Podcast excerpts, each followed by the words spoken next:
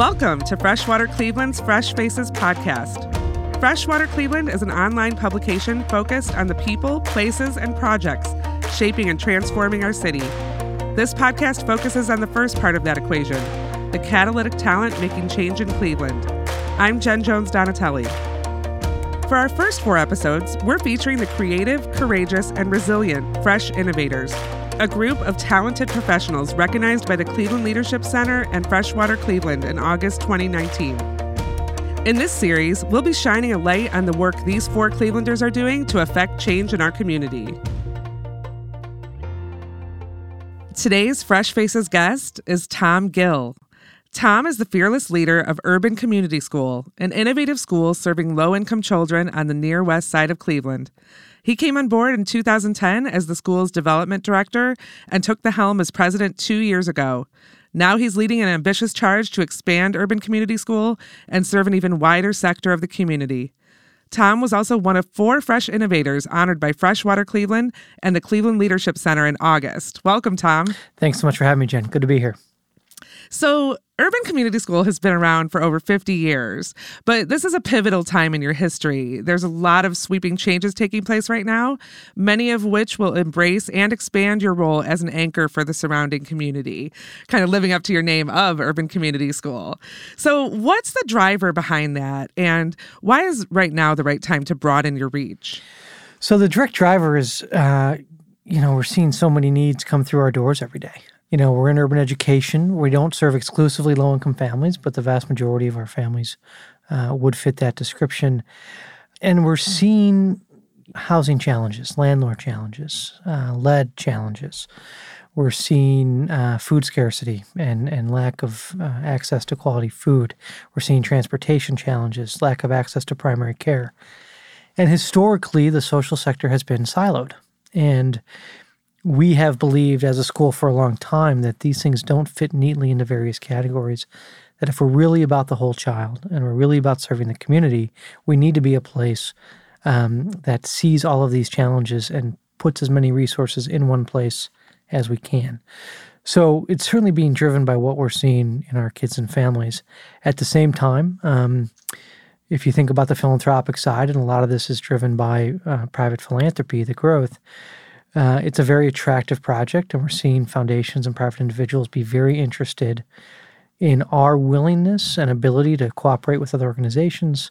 Um, the one plus one equals three mentality is starting to really show its effectiveness. And so, on the philanthropic side, people are very excited to see the amount of collaboration that we're undertaking. That must be very confusing for the kids when you teach them that one plus one equals three.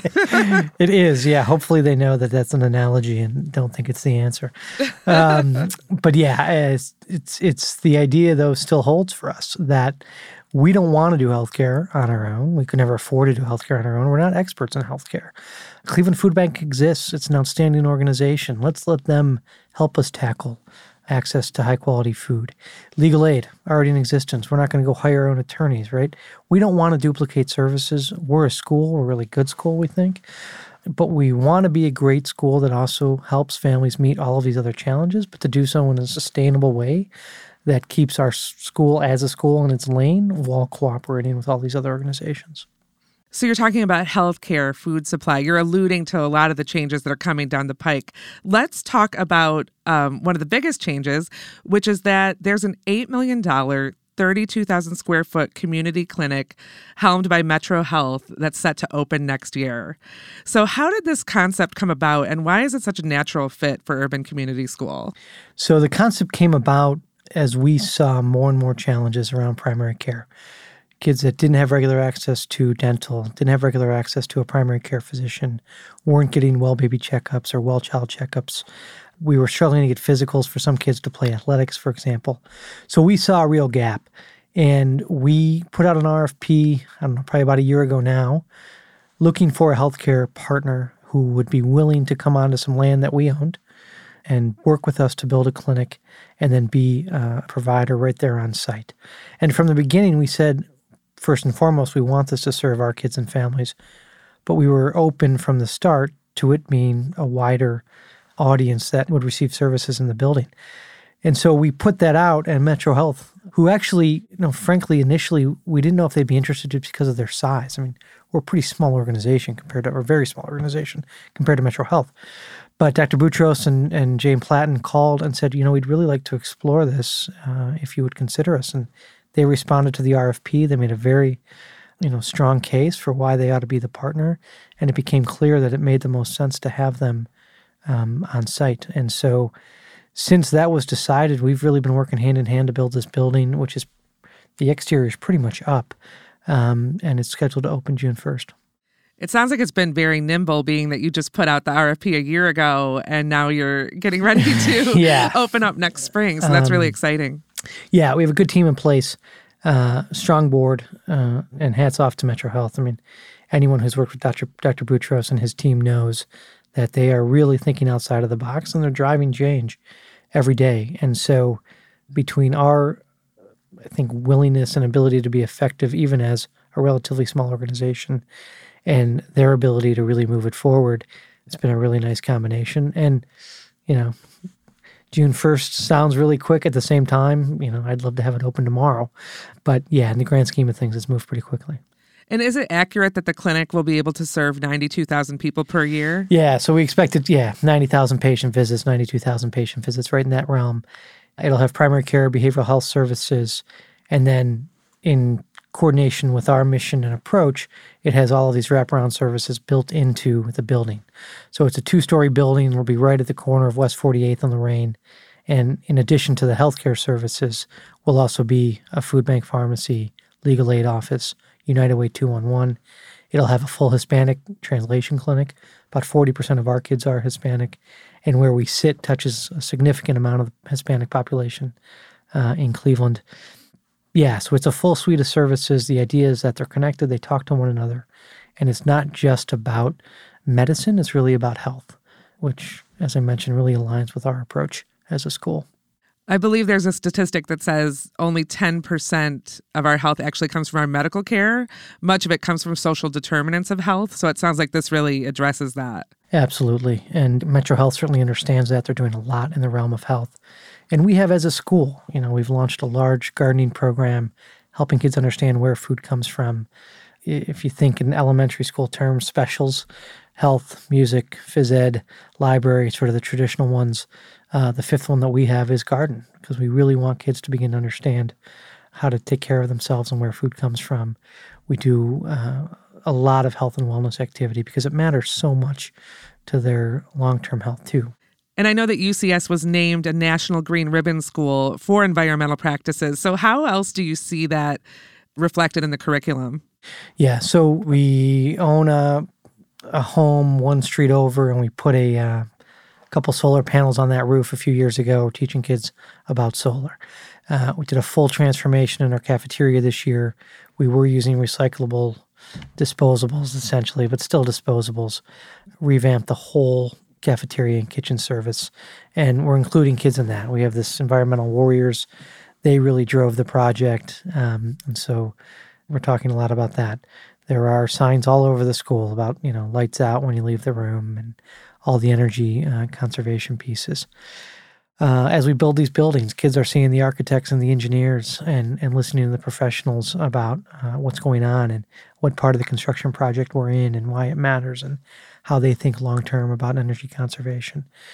We're going to have a ton of parking. We're talking to kids about pavers and hopefully eventually the sewer district about, you know, how you build sustainable parking lots that are much more environmentally friendly than they've traditionally been.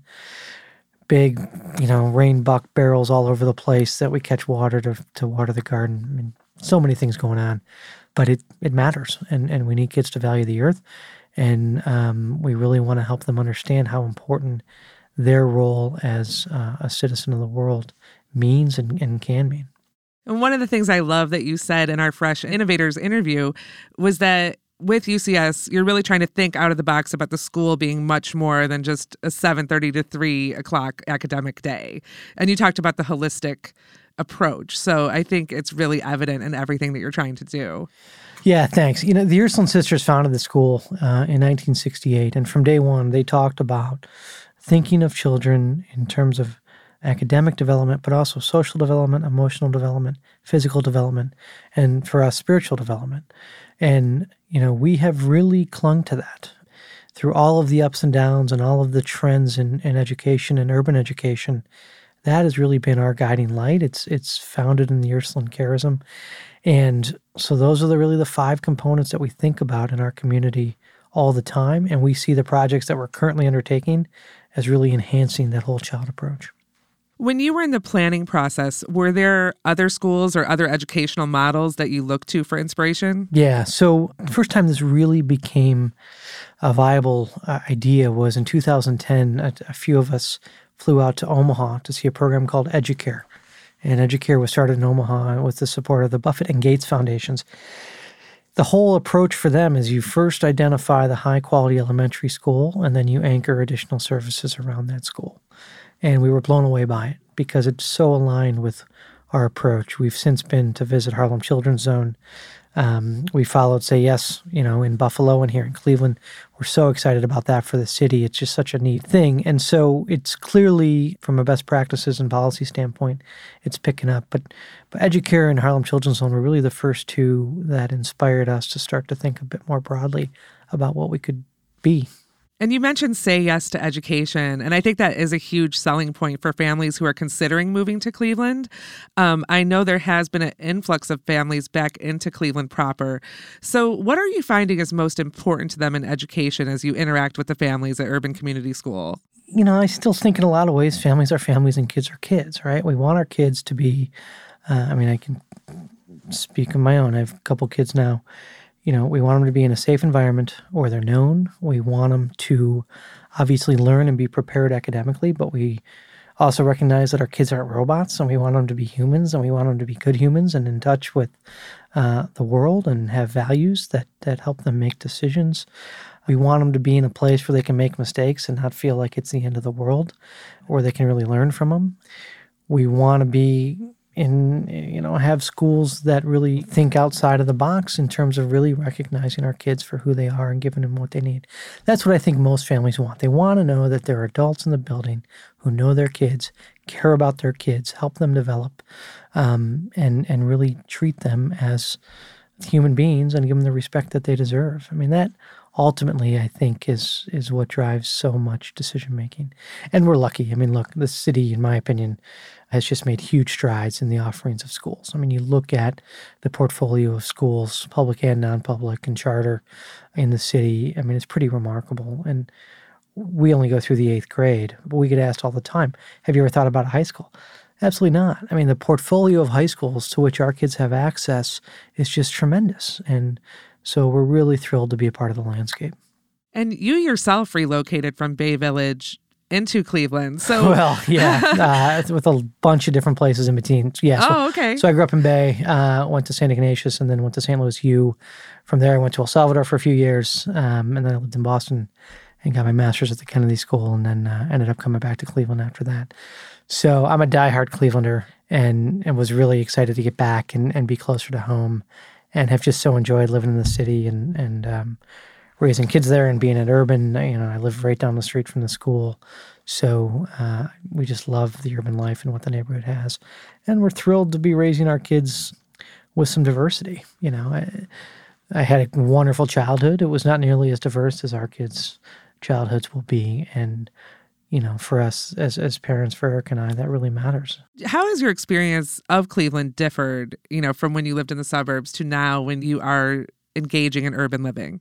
You think about just how many more different types of people my kids will know by the time they're 10 or 12 or 14 because we live in the city, because we go to events where all different people from all different backgrounds and all different income levels and races and ethnicities, you know, they'll they'll know about different religions and different approaches to work and you know all these different things that are just part of living in the city. And i think that creates a very fertile uh, ground to raise kids who are global citizens and will think about other people and have empathy and just can go out in the world and engage whoever it is and be comfortable in all different types of social settings which you know, I think when you look at the 21st century workforce and eventually 22nd century workforce, those interactive skills, the ability to collaborate with all different sorts of people, I think are going to be so essential to our workforce and to the economy and, and to leading fulfilling lives. So, my perspective is that childhood in the city could really, um, you know, help them develop those skills. And in terms of developing new skills, I know that another one of the big changes at UCS is bringing on an urban squash center, which I think is Yeah. so cool. yeah. So Yeah. tell us a little bit about that and how your students are able to take advantage of that. Yeah. So great organization. There's a national organization called the National Squash Association that was really started in 1994, 1995 in Boston. There was a group of Bostonians who believed strongly in the game of squash. They had played it and they felt that it would be a great mechanism to draw in kids from urban Boston to learn a new sport and to combine it with some academic after school work. And it's really taken off. So there's 25 chapters uh, nationally and internationally now, and it's been in Cleveland since 2010. Historically, they rented space at Case and CSU. Program was getting up and going, and they were ready to really build a headquarters. So we've had some crossover. We've had our kids in the program for a few years, and we've had some shared board members. And so they actually reached out to us and said, you know, would you consider? We know you own some property on Lorain. Would you consider letting us build there if, if we could raise the money to build a building? And then we worked out a deal where half the spaces in the after school program would be reserved for urban community school kids, and the other half are for kids from you know all over. And so uh, again, their board got together with our board and and the school leadership and their leadership, and we worked out this deal, and we were just thrilled. From our perspective, it's really high quality programming. It extends our day. You know, gives kids a great place to go till six six thirty every night. Health and wellness Obviously, they're getting that. It's a very well structured academic program. They have a great team of, of staff. And so we get access. It doesn't weigh down our balance sheet. We don't have to start another program. And that cooperation and collaboration just goes a long way. And, and ultimately, we're just seeing more and more kids benefit through these collaborations. And, and that's it's fun to watch. I love that you're attracting a lot of different partners that seem to be aligned with your school's mission. I mean, that's the litmus test, right? When you when whenever we start the conversation. So, if you think about the other partners that will fill out the campus, you know, facing history uh, is a justice curriculum in town. So um, we're hoping to grow that partnership. Refugee response, uh, we're, we have a very close relationship with their. They take care of our grounds and our garden, and we've had a number of refugee children in the school over the years. And so another one, House of Champions, which is run by the Ursuline sisters, they keep kids till eight or nine every night. Kids that don't have anywhere else to go, they get a family meal and some homework help. So there are two homes um, on or near our campus where they are as well. So they're all really mission aligned and they're all sustainable nonprofits. And I think we're becoming more sustainable because of the collaboration pieces. And that's really what you want. So they're mission driven, they're kid oriented, uh, and they're adding high quality experiences through challenging times for our families in really positive ways. And I know that change isn't always comfortable, right? Like there's a lot at stake here. Your school is no longer associated with the Catholic Diocese, and you are now pursuing new accreditation. So, why has it all been worth it? And why do you feel that the school is headed in the right direction? You know, we were made aware that the relationship with Metro Health was going to cause an issue with our diocesan relationship. And really, what it came down to were family planning services that will be in that building. The board, you know, sat with it. And I would say discerned over it mightily. Um, it was not an easy decision. And as I've said over and over, there's no joy in this for anybody. The reality is, though, we know our kids and we know our families, and uh, we're very much in tune with who they are. And we had this incredible opportunity to really increase our impact in the neighborhood and, and on the near west side. And that is still most important. It was so mission aligned to do this. Obviously, unfortunate that it had to unfold the way it did, but we respect that as well. I mean, we, we knew the doctrine and we knew that the diocese uh, was going to have to do what it had to do. So there's really no ill will there at all. It just had to happen in order for the project to move forward. And the board with me and, and the community wanted it to happen. And so that's where the vote fell. And you know, we're, we're moving forward. And, and the Ursuline sisters are still working at the school. There's still an Ursuline sister on the board. And, you know, we haven't lost our faith. We haven't lost our religious education program, which is still there. There's a big statue of Christ welcoming children in the front entryway. you know, all of those values are still in place. It's just the formal relationship had to end. Well, it's really cool to think about the fact that your school just celebrated 50 years and to Yeah. think about what the next 50 years might have in store. Yeah, it, it is, and I and when you're in touch with your mission, I think you, you, you keep making decisions through the mission that really enhances your ability to sustain yourself. And I would say of of you know going through all of this as the president of the organization has been really just inspiring to see so many people, families, faculty, administrators, board members with an eye on the ball of this is our mission and this is what we do.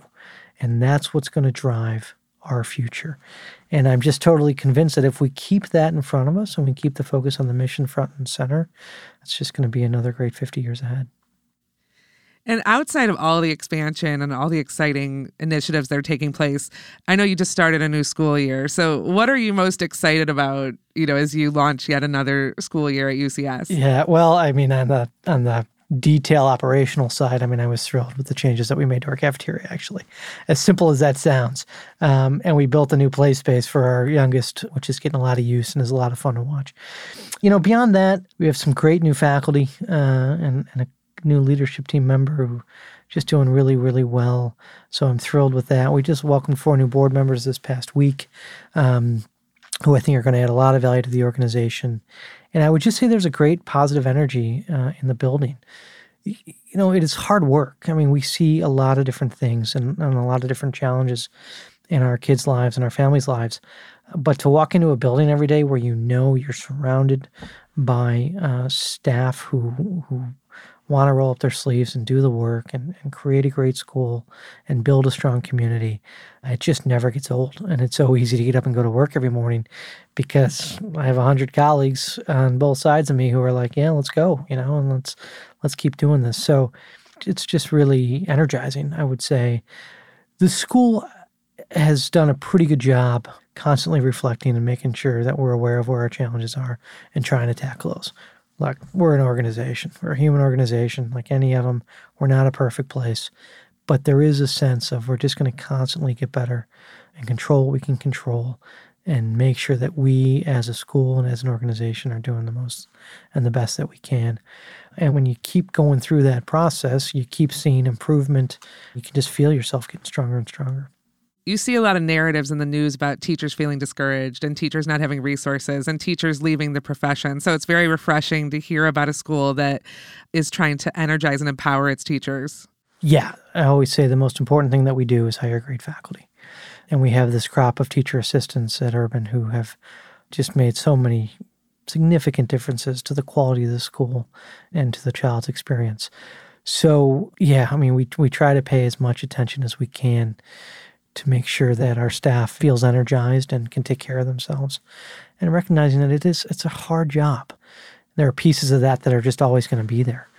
But you know whatever we can try and do or try and listen try and respond to and teachers are amazing. I mean so much of it is so simple. We we, we use a system called tiny pulse to collect data because we're just trying to hear from teachers you know how to improve their experience day to day. And uh, i mean the three things that have come up recently are clearer entrance and exit signs into our parking lots, buying rain slickers for the teachers who have car duty so that they can just take a slicker out of our closet and put it on. You know, they're not asking for a million dollars. They're asking for very practical things that make their jobs a little bit easier at the school and can enhance their day to day. And it's it's like yeah, of course we're going to buy rain slickers, right? I mean, of, of all the things that we need and all the things that you could do, and you still have the humility to just say, you know, this this is just a really simple thing that would make our day when it's raining a little bit easier. You know, done. Well, to wrap it up, what's one thing that you want Clevelanders to know about Urban Community School? And how can Clevelanders learn more if they're interested in enrolling their children or getting involved? Yeah, so come take a tour. Um, it's really the number one way to learn more. And we have people touring the school all the time, other educators, people in the neighborhood, people who just want to see what we do. So call us anytime and come and take a tour. The one thing that I would I would just hope to get out there is, you know, it's it's amazing to me how many people I meet and they think, oh yeah, you know, I know Urban Community School, and then they come and and they look at me and they say, I no, I've never been here. uh, they may know it by reputation or they may know it from a friend or something like that, but it's such an eye opening experience to see people come into the school and realize the size and scope of what we do, and so that's what I would you know, come and see it. That's the number one thing. We're doing some really neat things. I think we have a really good pulse. Again, we're one part of the landscape. I mean, there's over, well over 100 schools in the city. We're one of them, but we think we're really pushing the envelope in terms of knowing our kids and doing what's best for the community. Well, we can't wait to see what unfolds over the next year and beyond. And I just want to thank you for your time today, Tom. Yeah, no, thank you so much, Jen. It's great to be here. My first podcast. Very exciting. Uh, I hope to be back and uh, appreciate what you do. Thank you so much. Thank you. Thanks for listening to Freshwater Cleveland's Fresh Faces podcast, a production of Evergreen Podcasts. Special thanks to executive producer Michael D'Aloia, plus producer Hannah Leach and audio engineers Dave Douglas and Sean Rule Hoffman. You can get more Freshwater Cleveland by subscribing to our weekly newsletter at freshwatercleveland.com or find us on social media on Facebook and on Twitter at Freshwater CLE. We'll see you next time.